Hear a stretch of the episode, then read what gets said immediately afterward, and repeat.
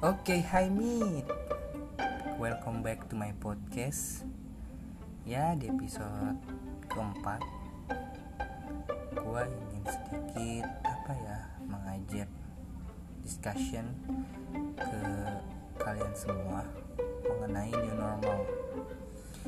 Seperti yang kita ketahui, Indonesia saat ini sudah di tahap new normal beberapa daerah sudah mulai menerapkan dan PSBB sudah diberhentikan. Tapi kalau melihat dari kurva COVID, kita ini masih di atas. Belum ada kurva yang menunjukkan angka penurunan. Jadi hati-hati sobat. Di normal itu bukan berarti kalian bisa seenaknya keluar dari rumah, nongkrong, ataupun main. Tetap prioritasin jika ada keperluan yang mendesak ataupun harus keluar rumah.